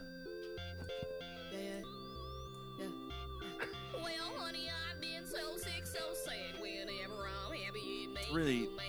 I really hope great. And it, it is just like it's like when you're talking about. She was being she was in Atlanta and kind of had nothing to do and just kind of saved up, got a laptop and worked all this up in her head, and recorded it all out. It's it's that kind of like I don't know dedication to the art for the sake of creation and not releasing it that creates something this intense. Yep. It's it feels almost like uh like the anti all things must pass where it's like all of George Harrison's pent up stuff that he couldn't get out and it sprawls out over three albums and she's like all this pent up stuff I'm gonna do exactly 15 minutes like Yeah. and cut it off And that's, I mean, that's you know the other difference between 1970 to 2018 too. Yeah that people Is the way to express yourself then was definitely three records, and the way to express yourself now is 15 minutes over one period chunks. Yeah. yeah the attention span has shifted It certainly is. All things must shrink. Am I right?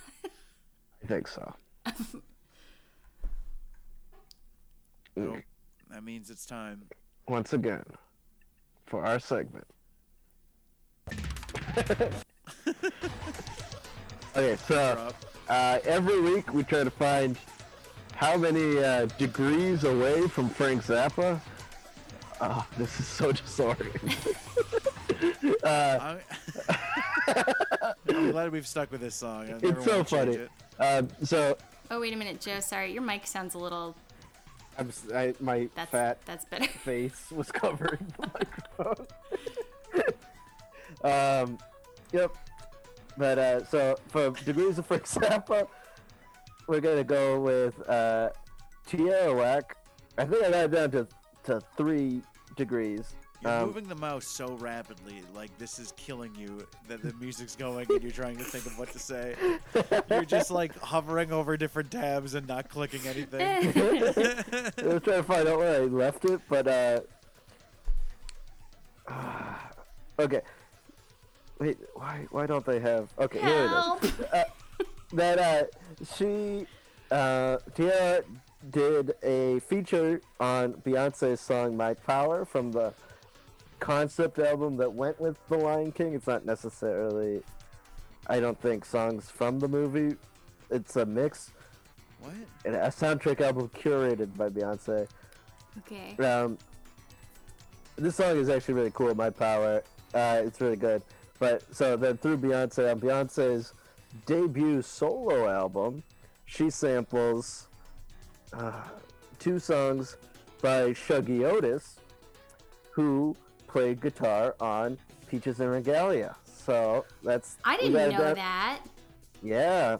Uh, Wow. Yep, just on Peaches en Regalia. Still, that's Uh, that's awesome. That's like one of the best uh, Frank Zappa songs that there is. It's crazy. That's pretty that's right. Like Shuggie Otis is like so. Like I, I'm pretty sure. Uh, I know Beyonce's at least done tributes to Tina Turner, and if I'd looked harder, I'm sure there's a song of them performing together. And Tina Turner, her Zappa connection is kind of fun because um, she sang backup vocals, but then Ike was such a piece of shit that he refused to have them credited because it would be bad for her image to be associated with this weirdness. Ike Turner is one of the greatest pieces of shit of history. Do you know why she ended up on the album too? No. They were just like down the hall. Oh, I love that. he was it- like, "Hey, will you help me out real quick?" yeah, it's a it's like a story that makes you just love Tina and hate Ike so much. Yeah. And Tina was just like, As "Hey, we did this fun thing," and he's like, "No, no fun. I don't like fun." But um, I'm trying to find the song that had um, Shuggie Otis I got into a fight with an Uber driver once because he refused to say that Proud Mary was written by Creedence Clearwater, and he kept saying it was written by Tina Turner. That's what a piece of That's my degree from Tina Turner. But I just, uh, yeah, I just thought Shuggie Otis was also like deserving of a, sh- a shout out on his own. So that's why I was just like, oh, that's a That's a like Tina great Turner is association. obviously super Hmm. cool, but like I just thought this one was like a little more weird and fun. That's pretty Awesome. amazing. so down to down to three. Red Rats has a really crazy personnel on it. We're gonna, you know, we're gonna have to talk about a Zappa album at some point, Alan. I've just been saving. I it. know you have. I don't I- know which one to do.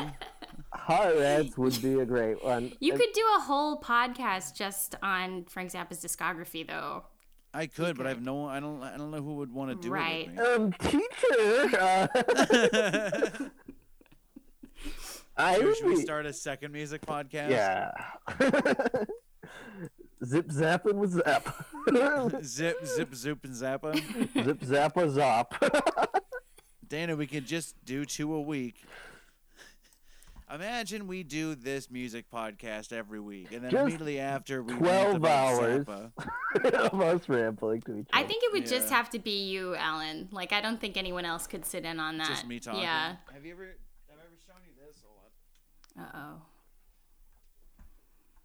I forget who found it for me. Someone did a bull moose, but it's this weird graphic novel based on Zappa's conceptual continuity, where like Oh, everything yeah? is connected. But it's hold on, let me find a good page. It's all in German. What?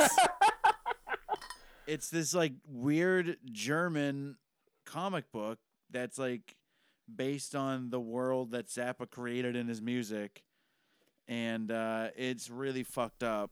Can you read it? Like, Uh, I mean, sure, you know, in a way.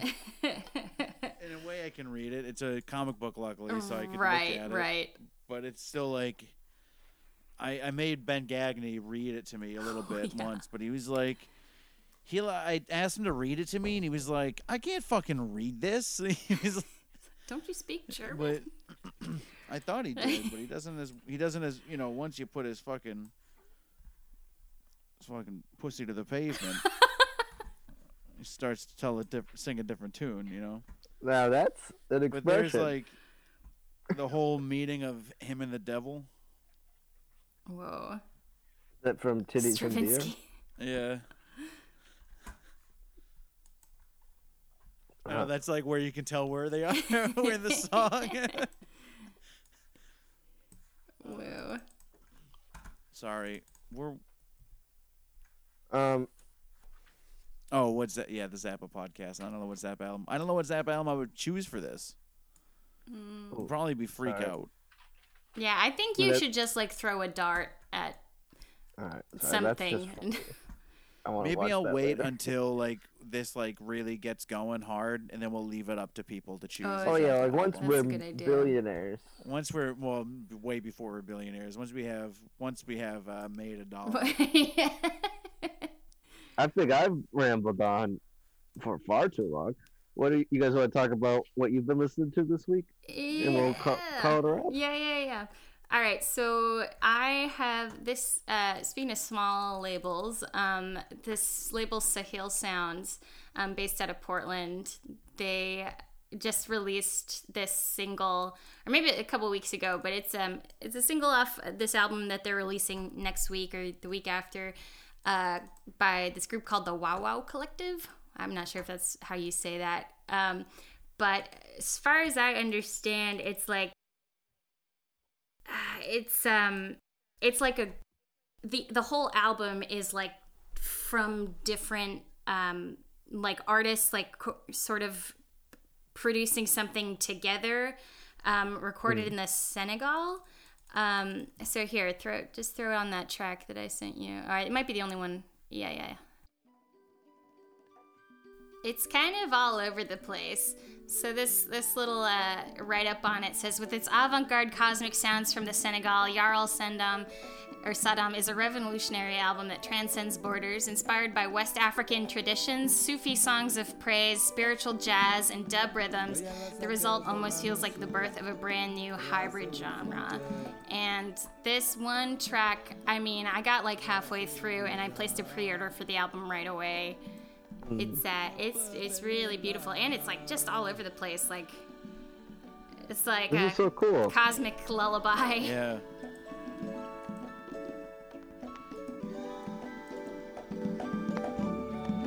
ba yàlla tracé adduna bi dafa wàcce bani aadama ngir bu jaamu ko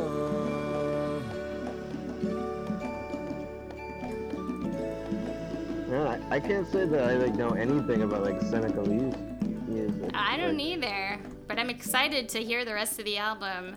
So this this little read up that I'm I'm referencing on panafricanmusic.com says that the story began hmm. in 2018 when Swedish music archaeologist and musician Carl Jonas Win- Winqvist visited the T- Toubab Dialaw in Senegal, a small He's the Jonas brother they don't talk about. Carl. He's the cool Jonas brother. Um, it's a small fishing village that has become the center of the Senegal's bohemian art scene. Over the course of a few Hmm. weeks, he met local musicians, percussionists, poets, and beat makers who met to sketch out ideas in free improvisation. So I think it's all uh, a lot of improv. Um, That's cool. He returned to Sweden and continuing continued to exchange recordings through WhatsApp. And uh, yeah, I love that. yeah, Sahel Sounds is a great, great record label. Um, very interesting stuff. There's a lot, a lot on there, but I, I highly recommend uh, checking anything on on their label is at least worth listening to. But I'm very excited for this release, uh, coming out of February 26th. So This is great. Oh, thank you so much for like sharing. So this will be out by the time yeah, uh, this comes out. So you, yeah. So you can go out. everyone should buy this and give them Dana's name for sending you there. Yeah, thank you. And what have you been listening to, Alan? Ooh, I sent it in the chat if you want to check it out. do you want me to is, start it, or uh, do you want to tell talk about? it? It is uh, Dizzy K. Falo- Falola, I assume. I I've never heard of him. He is a. We're gonna go a little further east, and uh, I knew that uh, to Nigeria. Uh, Oh. We all we're all talking Africa today, and uh, I got this off a compilation called Brand New Wayo. Oh, And this song is just fucking crazy. I have found that I really, Whoa. really love Nigerian funk music. this is it's just crazy that this is from like '82. Late 70s, early 80s Nigerian funk music might be my favorite like era and time and like in place for music. They were tapped in. they were it was it's fucking crazy. This feels very contemporary. Yeah. What? Sorry, Alan. What was the name of the comp you found it on? Uh, brand new Wayo. Wow. Do you know who released that? uh, Razor and Com- or Combs and Razor, Mm, okay. or the other way around, Comb and Razor. And looking at like what else they had, they just put out a lot of um, a lot of different. It looks like mostly Nigerian. There's other This is awesome. Nigerian '70s music.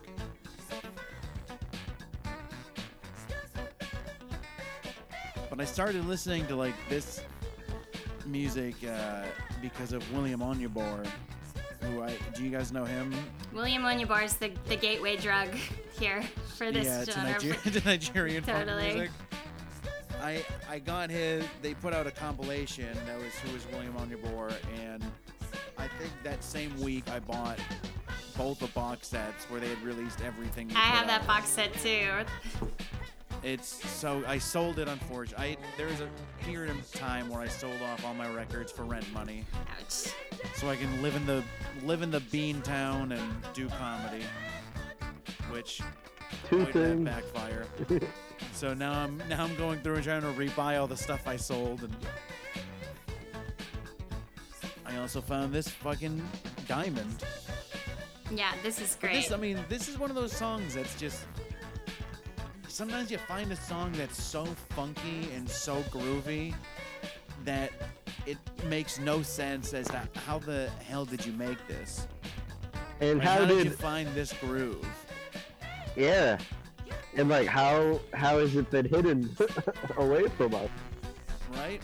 well, you know, I it's, have. it's scary to think of how many things could be missing.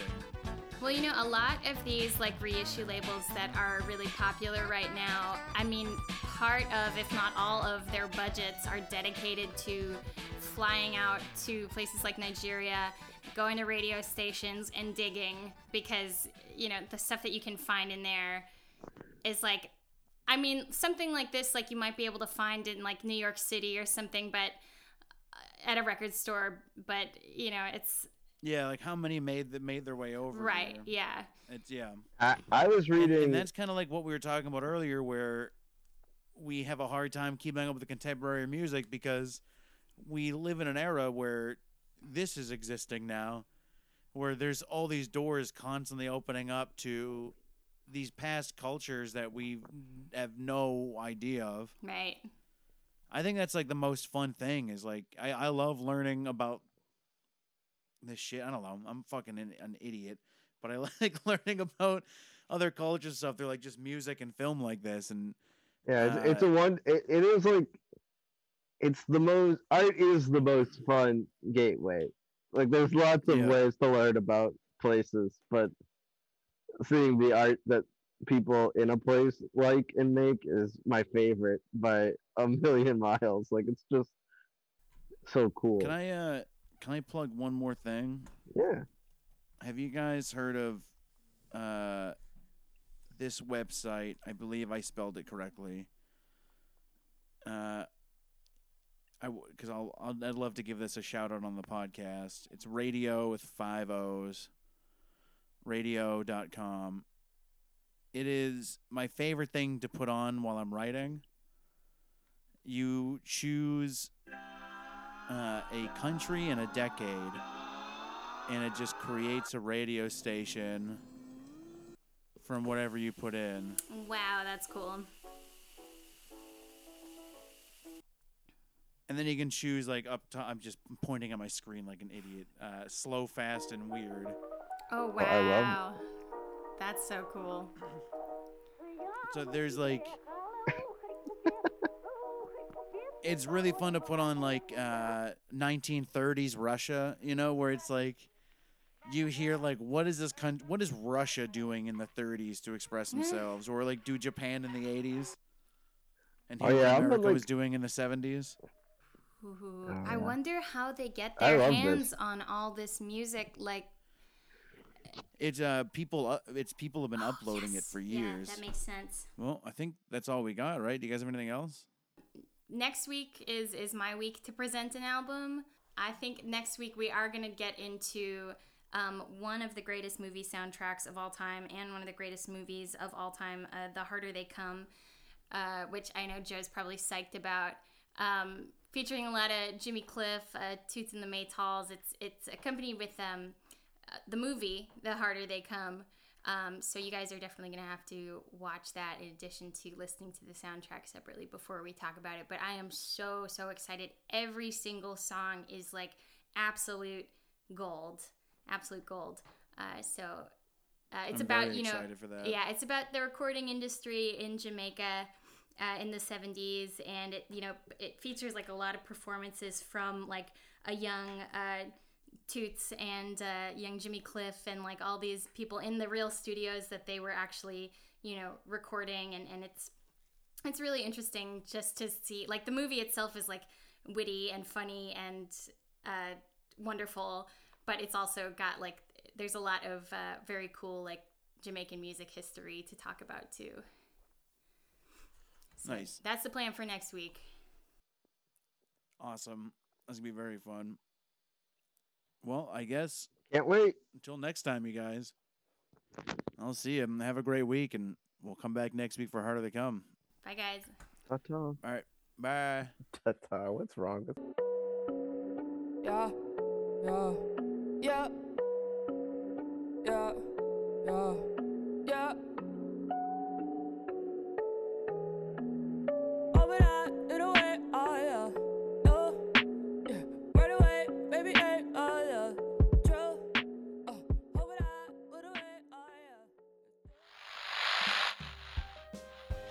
This has been brought to you by Dead and Mellow.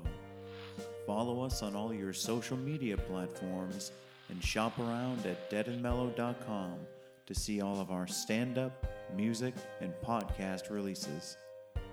Thank you, and God bless America.